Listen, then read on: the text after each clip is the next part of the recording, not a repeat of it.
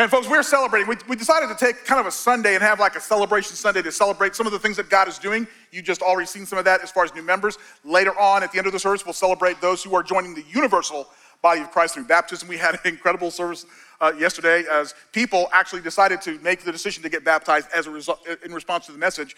And the same thing applies to you because I'm going to offer an invitation both for you to receive Jesus Christ or renew your covenant with Christ, but also if today is the day in response to the message you want to be baptized, we'll invite you to come to the stage. We want to escort you, make sure we make, you know what you're doing, and then the privilege of being able to baptize you as well in response to the message. But there are other things that are going on in our church and at our campus as well too. We want to celebrate. Over the last month, as we have launched bridge groups across all of Forest Hill's campuses, check this out. Over 300 people have stepped into a bridge group in the last couple of months, which is awesome.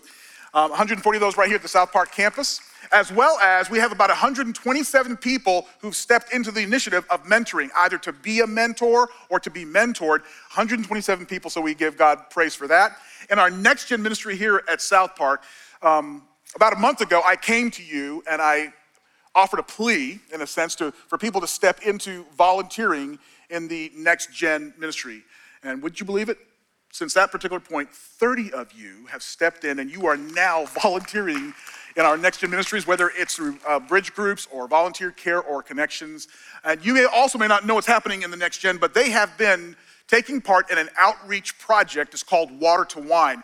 It's designed to help raise funds so that water filters can be purchased and then given to people in different countries to be able to take care of the problem of their having unclean water. These water filters will actually produce water, clean water, for like 10 years. In our next gen ministry, and some of you have been so very gracious in your response to that, over the last several months, over $2,500 was raised to be able to purchase 50 water filters for families all over the world who will have clean water for the next 10 years. And so, thank you very much for your generosity in being able to do that. God is doing some great things. And here's the thing we, we're celebrating the fact that people are not just sitting, that people are not just settling, that they're actually stepping into experiencing and expressing dynamic life in Jesus Christ. And that's what we're all about. That's what we want to see take place is people moving from one particular level to another. And as a matter of fact, what you're about to hear today and see today in this aspect of baptism, I want to give you a different perspective of baptism, maybe different than what you and I have seen before, because normally baptism, it's more than just simply being born again. It's more than just uh, having our sins washed away, although those are amazing. Or saved from hell, that's huge. Saved for heaven, that's incredible. But the fact that there is a present reality and a power of what baptism actually illustrates that we're going to kind of unpack today in a way that hopefully will underscore the significance of this amazing ceremony and covenant that we celebrate to be identified in, in union with Jesus Christ. And so we're going to walk through that, and I hope that will inspire within you that when these people are baptized, or maybe if you want to be baptized, you realize there's a whole lot more happening here than simply people getting wet. And we want to talk about that and celebrate that. That might renew your covenant. And by the way, so that when they get baptized, in, in light of what you hear, I hope that you are going to go like crazy with celebration and applause for what God is doing in their life, this amazing thing of securing the identity, the identification with Jesus Christ through baptism. So we're, we're going to take a look at a passage in Romans um, to help understand how Paul is unpacking the treasure within our identification with Christ. Let me give you a little bit of a background in Romans. Um, I have the privilege of being able to walk through the book of Romans right now with a men's group, our men's bridge group, and we are being astounded with the significance of what Paul is after in wanting to preach the gospel. He's preaching, uh, he's writing this letter to Christians, a multi ethnic group of Christians in Rome that are both Jews, uh, they are Greeks, Romans, people from all over the Roman Empire, and he has been impressed with the quality of their faith. And yet, Paul says, I am so eager to preach the gospel to you. And we got to thinking, they already know the gospel, they're believers in Jesus Christ, they've had have faith. Why is he so eager to preach something that they already have. And it's because of this is that there is way more to the gospel than meets the eye. That the gospel is way more than simply saved from one thing, has a lot, an awful lot to do with what we are saved or who we are saved into. And so Paul wants to mature their faith. And for 11 chapters in the book of Romans, He walks them through this amazing transformation of what the gospel actually does in our life. In chapter 5, he runs into the situation where he's talking about how Christ, through Jesus Christ's sacrifice, how we are reconciled, how we become adopted as sons and daughters of God through the process, and that how where sin increases, grace increases all the more, which kind of raises a question that kind of has some erroneous thinking in their minds. And Paul says to them, if, if grace increases, sin increases also. And so some of you are thinking, Paul's saying, some of you are thinking, well, should we continue in sin so that grace may multiply? Since grace increases when sin does, well, we should sin more, so more grace. And Paul says, absolutely not. We died to sin. How can we still live in it? And so now we're going to take a look at this focal passage from verses 3 through 11. But before we do that, let me give you a heads up that this passage is chock full of prepositions, right? Little bit of a grammar thing here. Prepositions are those words that kind of connect nouns and pronouns with a kind of spatial or temporal relationship to other things that are in that particular clause, location.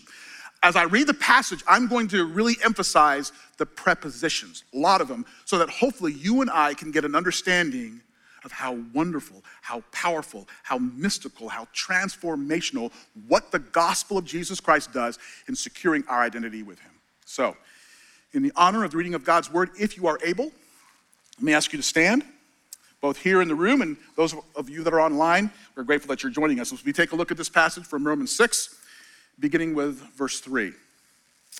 Are you aware that all of us who were baptized into Christ Jesus were baptized into his death?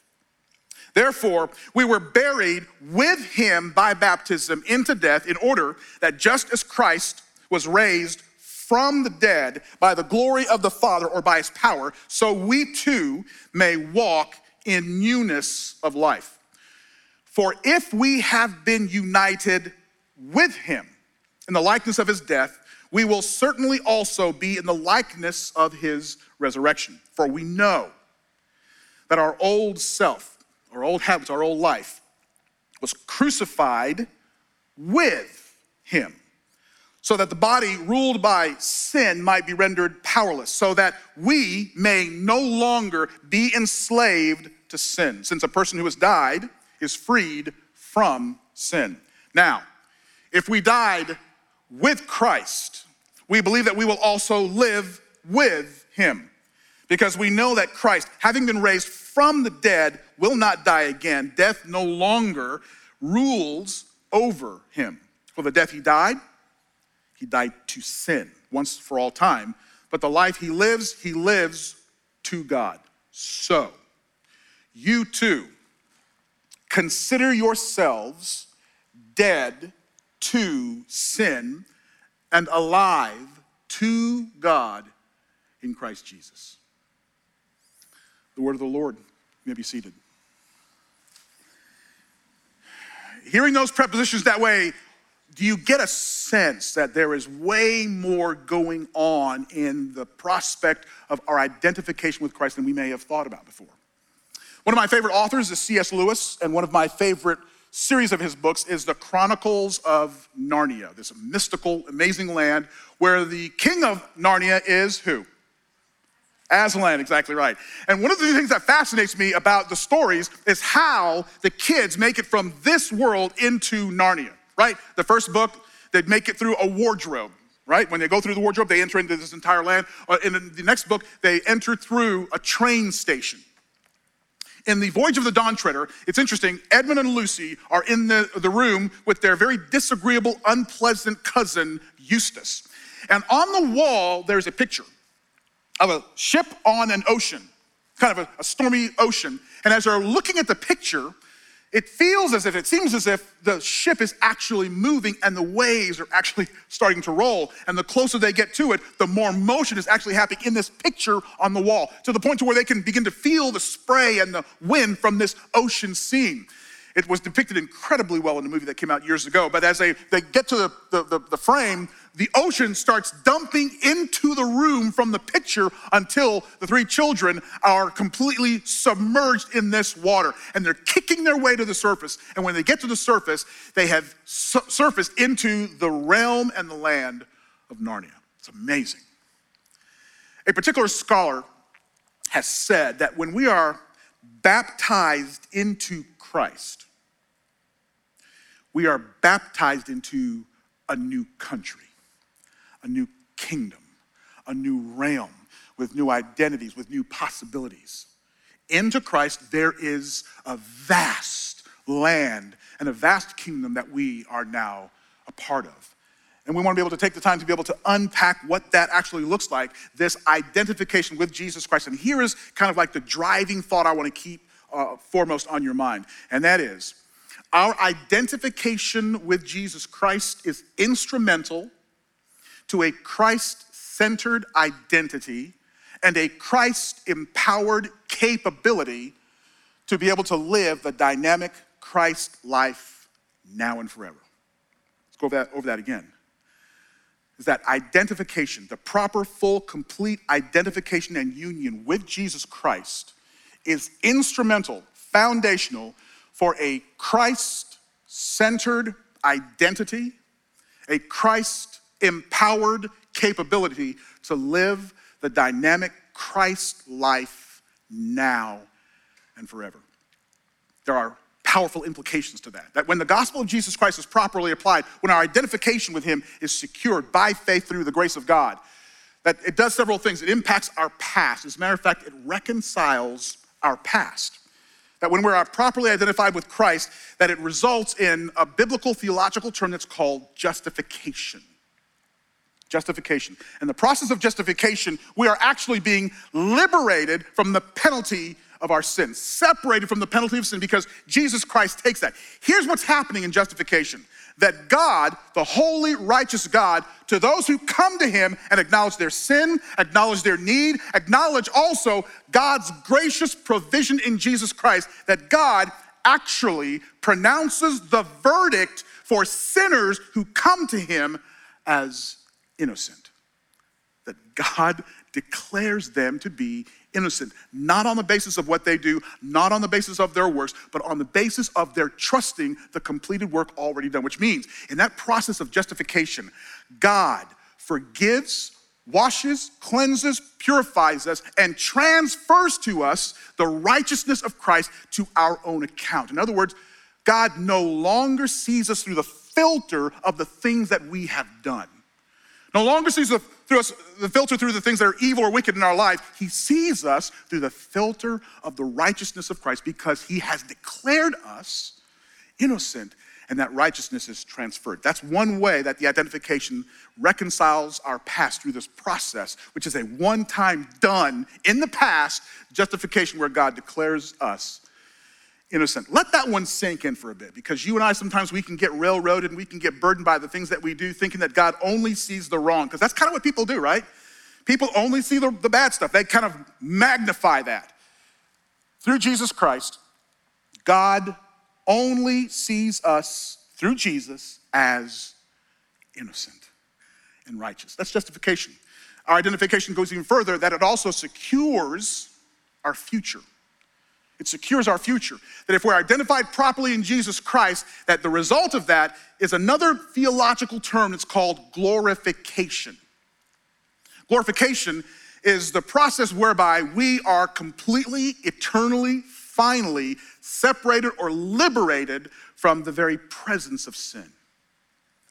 No sin anywhere in us or around us. This is our eternity, our future with Him, where we are completely conformed to the image of Jesus Christ. Everything about us is 100% completely holy and pure and righteous. And there will not be anything in that realm, in that existence, that comes from anything of death or evil or wickedness, no sin, no seduction, no temptation, no cause for shame or guilt or fear or anxiety in that particular realm, our full identification with Jesus, that then becomes completely realized.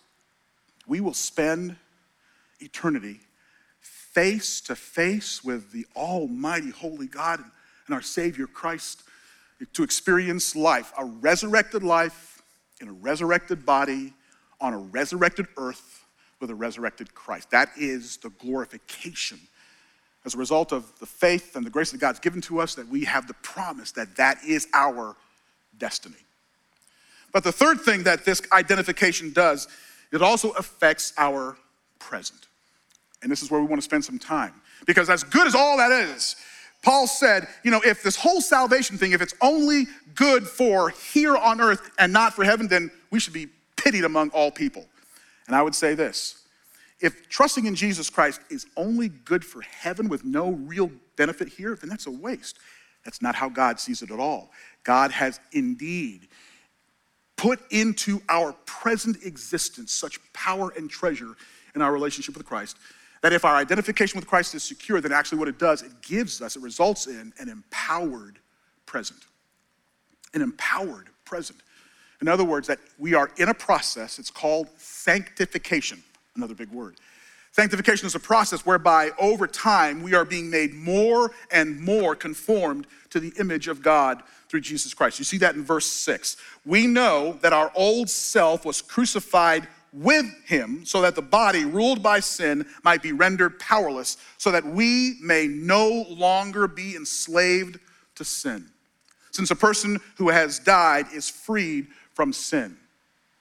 God is committed to the process of transforming us into the very character of Jesus Christ, to be sinless. Now, that process never gets completed here. It is never completed here, it's ongoing. It only actually becomes complete in heaven. But that process begins with such things as the regeneration of the Holy Spirit becoming a part of our life and then beginning to reformat our desires to separate us from the power of sin, that we actually have the power to say no. We have the potential, the possibility to sin, but no longer the obligation. Why? Because we've died to it. Our old life, old habits, our old inclinations, all of that has been rendered completely powerless, and that we have, as freed slaves, the ability to step up, look our old master in the eye, and ignore any of the commandments, any of the commands, any of his desires, that we no longer have to live our life based on the things that we thought brought us peace or brought us happiness and yet brought us misery. Some of those things, those temptations, especially that temptation that you and I deal with, whatever that is, there is no longer any obligation to those things that we have been given resurrected power to resist and to remain free from the power of that sin. I really appreciate the words of Bono uh, from U2 several years ago when he was reflecting on his own process. And here's what he said the, Your nature is a hard thing to change, it takes time. I've heard of people who have life changing, miraculous turnarounds, people set free from addiction after a single prayer. Relationships saved where both parties let go and let God. But it was not like that for me. I wonder how many of us would say that's the same thing. It's not been that way for me. I'm still working through resisting the power of those temptations. He says, For all that, I was lost. I am found. It's probably more accurate to say for me, I was really lost. I'm a little less so at the moment. And then a little less, and a little less again. The slow, reworking and rebooting the computer at regular intervals, reading the small print of the service manual, it has slowly rebuilt me in a better image. It's taken years, though, but it's not over yet. Folks, the process of sanctification throughout all of our life is this work that is done by the Holy Spirit that we cooperate with. Through such things as a practice of spiritual disciplines, through such things as obedience letting Jesus Christ lead and allow his power to impact those areas in our life that are still filled with darkness that he is bringing us out of from death into life. 1 Corinthians chapter 6, he reminds the Corinthians of a lot of the different kinds of sins, the things that they were doing, the kind of people that they were. And he says in verse 11, Some of you used to be like this, but you were washed, you were sanctified, you were justified in the name of the Lord Jesus Christ and by the Spirit of God. So here's the thing. The core of the gospel in 1 Corinthians chapter 15 is that Jesus Christ came, that he died for our sins according to the scriptures. He was buried and he rose again on the third day according to the scriptures. Our identification with Christ is not simply that we affirm the significance of what Jesus did, but that in a mystical way, we're actually experiencing it. That we're experiencing the fact that as Jesus died, an aspect of us has died. As Jesus was buried, an aspect of our life is to be buried. As Jesus Christ is raised from the dead, we're experiencing that power of his resurrection that gives us the power in this life now. Romans chapter 6, verse 4 says, Therefore, we were buried with him by baptism into death, in order that just as Christ was raised from the dead by the glory of the Father, so we too may walk in newness of life, right here, right now. I've mentioned to you that one of the things that I enjoy doing is performing weddings. And one of the things I really enjoy doing is taking couples through a premarital preparation. I believe that premarital preparation is absolutely essential. People should not get married without going through that process. And over the last several years, I have I've uh, created a, a premarital quiz, true false quiz. And I ask the couples the questions, and they tell me what their answer is, and then why we have a great discussion. Quite frankly, it's some of the best show I've got. I sometimes would like to be able to have popcorn and a drink just to watch the shows. People talk about exactly what they mean. But here's one of the questions. Here's one of the questions from that quiz. It's true, false. You all tell me what your answer might be for this. True, false. The most important relationship on earth is between a man and woman as husband and wife. Look at that again. I've got some people already responding. The most important relationship on earth is between a man and woman as husband and wife. I mean, you say true? Nobody? I mean, you say false? See, then I would ask you why. What's interesting is that when I, do, when I do that test, many of them say it's true. And what do you think they're looking at when they, when they say true? On earth. And I'm like, yeah, well, yeah, we, we, Jesus, we can't really see him. Folks, simply because we can't see Jesus does not mean he's not there invisibility doesn't cancel out his presence. And then the great commandment, the great commandment is that we should love the Lord our God with what? All of our heart, soul, mind, and strength. Where do you do that? Right here. We have this relationship with Jesus Christ right here on the earth. Sometimes people will say, well, before I get, I'm getting married, that, the most important relationship is Christ. But after I get married, it's my spouse. I would say this to them. If your relationship, your covenant relationship with Jesus Christ changes after you get married, don't get married. Because your covenant relationship with Jesus Christ informs every relationship that you should have. As one pastor told me, never marry beneath your covenant. I'll say this to single adults as well too. Do not date beneath your covenant. Do not date, marry beneath your identity in Christ. Do not allow anything to compromise your identity in Jesus Christ. It is fundamental to who you are and how you live. So then there are imperatives that come along with that then. From verse 11 of chapter 6. So, therefore, you also, in the same way, you must, and here it is, consider yourselves dead to sin and alive to God in Christ Jesus. Consider yourselves dead to sin and alive to God in Christ Jesus. That word consider that word actually means to think carefully, to reckon, to calculate, to compute, to apply it to something. In other words, it's almost as if before you get involved with something that is questionable, stop and remember who you are. Remember whose you are. And to step into the experience and the reality that you have died with Christ, you've been buried with Christ, and you've been raised to walk in newness of life. In other words, in the time that it takes for us to be thinking about how to get it done or how to not do it or whatever. You stop and remember, first and foremost, who you are. That you're fully, completely identified with Jesus Christ. And then once you come to that conclusion, you claim that reality, then you cut ties with everything about that old life that can continue to drag you down and away from the fullness of life in Christ. Chapter 6, verse 12 will say this Therefore, do not let sin reign in your mortal body so that you obey its desires. Do not offer any parts of your body to sin as weapons for unrighteousness, but as those who are alive from the dead, offer yourselves to God and all the parts of yourselves to God as weapons for righteousness. Why? Because we're no longer slaves. We're no longer enslaved, and sin no longer has mastery. Listen, and I understand that sometimes there are those kinds of sins or those kinds of seductions, those kinds of temptations that can seem overpowering. and they can be difficult to say no to. I understand that. But there is a greater power in Jesus Christ for us to continue the battle by the power of the Holy Spirit to consider ourselves dead and therefore not to indulge that which is a part of our old nature, that which is a part of our old life. And I know how difficult that can be because of sometimes the echo of what we've done, the things that were done in the past, and it's just kind of, sometimes kind of hard to walk away. There's an interesting phenomenon, it's called the phantom limb syndrome that amputees deal with. In other words, people who have lost, whether it's uh, fingers, hands, arms, legs, feet, that sometimes they can still feel the sensation of that missing limb even for decades. Researchers at Oxford in doing some high imaging, high resolution imaging of the brain, have identified that the brain can actually retain incredible detailed maps of the missing limbs. So that even 10 years after the limbs are gone, people can still feel as if it's there, even to feel the pain.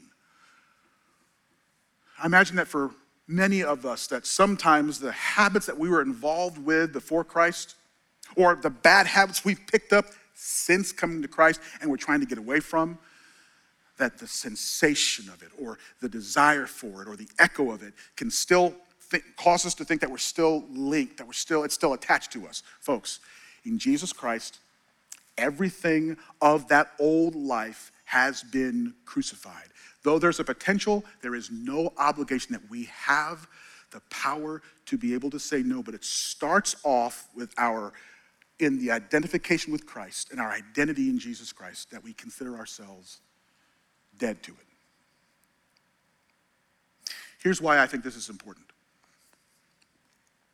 Because currently, both with internal forces and a lot of external, there's a lot going on in our world and in our culture that is continuing to press in on us and is trying to conform us to their perception of who they think that we are causing us to subscribe to our allegiances on the basis of our political affiliations, on the basis of our alma mater, what particular team we want to be able to, to win through March Madness, or such things as our socioeconomic status, and that people are trying to conform us to say, here's who you are based upon these particular variables, or our ethnicity, or our gender, our age, our generation, our experiences, and the world doesn't like it when you go against their assessments.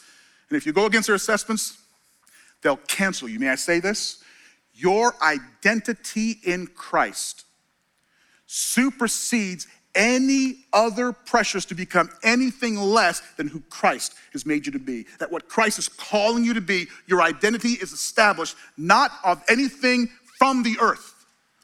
Who you are, who you are becoming, and what God will complete rests completely in all that Christ is, and we need to allow Christ to inform our character, to inform our identity, and not to allow a dying world that kind of influence in becoming what God died through Jesus Christ to provide in us, and also through his resurrection has given us the power to stand with great confidence on the basis of what he has created. We do not need to allow the world or the culture around us to dictate the quality of who we are. That's already been determined and when we are baptized into Christ, the fullness of his righteousness and his identity is applied to us. That is who we are. And we need to, by the power of the Holy Spirit and by faith in Jesus Christ, resist with confidence, with peace, with faith and assurance to declare, no, this is who I am, and I will be nothing less than what God has called me to be. That's our identity. We have that secured in Jesus Christ. But, folks, I know that that can be difficult, that can be a challenge. It's one of the reasons why it's so very important to belong to a community of people who see things in that way that's biblically based, but also rooted in the reality of Jesus Christ. That's where the power of resurrection power from the Holy Spirit gives us the privilege of being able to have those kinds of stands, even against the tide of culture going the other direction. But I will say it's also going to require grace because there will be places in the process where we will fail where we will fall, that we will say yes when we should have said, we should have said no. And yet we'll find the grace of God just as powerful. Beth Moore, in her book, Living Beyond Yourself, she recalls an evening talk show with parents that were being interviewed because their son was killed by a drunk driver. And the drunk driver was the son's best college friend. They were best friends. And it goes on in the interview that the parents had come to a place where they had not only completely forgiven that college student, but had taken the college student into their home to live with them as one of their own.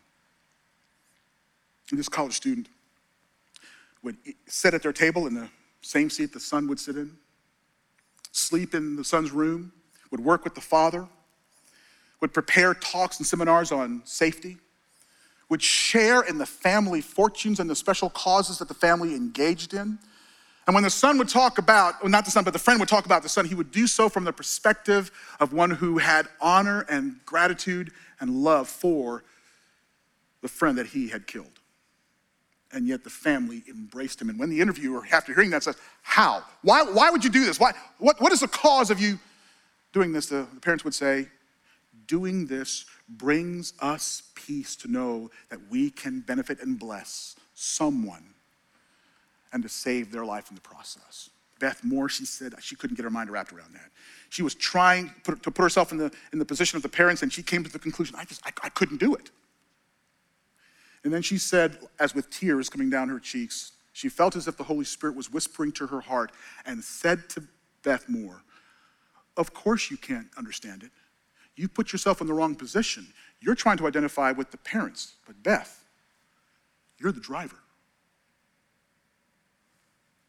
You're the driver. God is the parent. And we have been responsible because of our life for the tragedy of the death of Christ that he was willing to take for our benefit.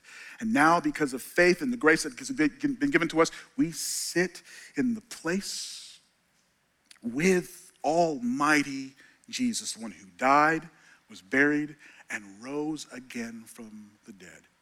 And because of that, we have peace. So there's an imperative to that then. Consider yourself dead to sin, but alive to God in Jesus Christ.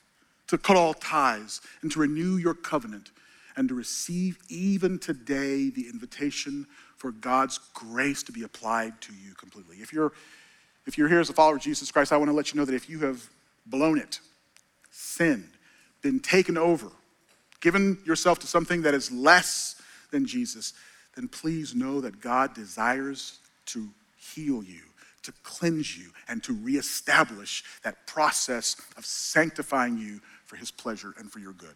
This past week, I was introduced to a new toy for children.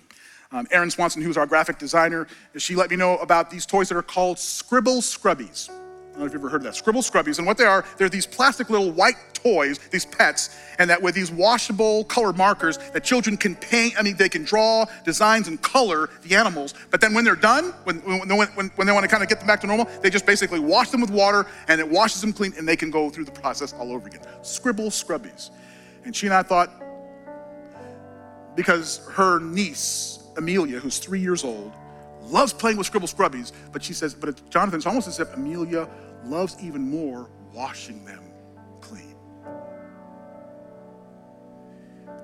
Hear me carefully. Whoever you are and whatever you've done, God, because of his extravagant sacrifice through Jesus Christ, God is delighted for any that will come in humility and repentance. God is delighted to wash us and make us clean. No matter what you've done, you think that you've outsinned God, that God says, no more water for you, no more washing for you. Uh, no, He is always delighted with infinite grace and infinite love to wash you clean. Whatever you've done, come to Him and experience His love to make you all that you should be and to establish you in the identity of Jesus Christ. But if you're here today and maybe you don't have a relationship, then I want to encourage you by profession of your faith to express and declare your belief that you're a sinner and you know that you don't deserve God's mercy, but He's giving it to you to come before Him and to acknowledge Jesus Christ, who died for your sins, who rose from the dead, and wants to give you His life today you can make that decision to take that step. And can I say this? Kind of like the Ethiopian eunuch in Acts chapter 8, who said after, after Philip was talking to him about baptism, and the guy said, Hey, here's water. What's stopping me from being baptized? And he said, Nothing. That today, if you want to, we had a last service, if you'd like to be baptized in response to this message of faith, to commit your life to Jesus Christ, then while I'm praying, you can come over right there to the edge of the, of the stage. We'll have a conversation with you and get you ready to join those who are also being baptized. And if not now, then use a QR code, scan that, whether you're here in the room or online for baptisms across all of our campuses. There will be baptisms that'll be done on Easter, and so you can get ready for that as well. Either way, spiritual movement and that identification of your relationship with Jesus Christ, who has given himself completely to you. Would you join me in prayer? Heavenly Father, the, the magnitude of what you have done, what you are doing, and what you will complete for us through Jesus Christ should leave us breathless and in wonder. So thank you. Thank you that this identification gives us a brand new identity with which we can live with confidence in this world. I pray for those right now that God may be wondering about entrusting themselves to you, that even now they will be able to, in their heart, say, I believe. I believe that you are the Son of God. I believe that you died for my sins. I believe that you rose from the dead. And I believe that you want to give me this new identity and this new capability of following you and living your life now. So, Father, respond to those prayers, those desires, and allow people to take those steps to experiencing this newness of life in Jesus Christ, in whose name we pray. Amen.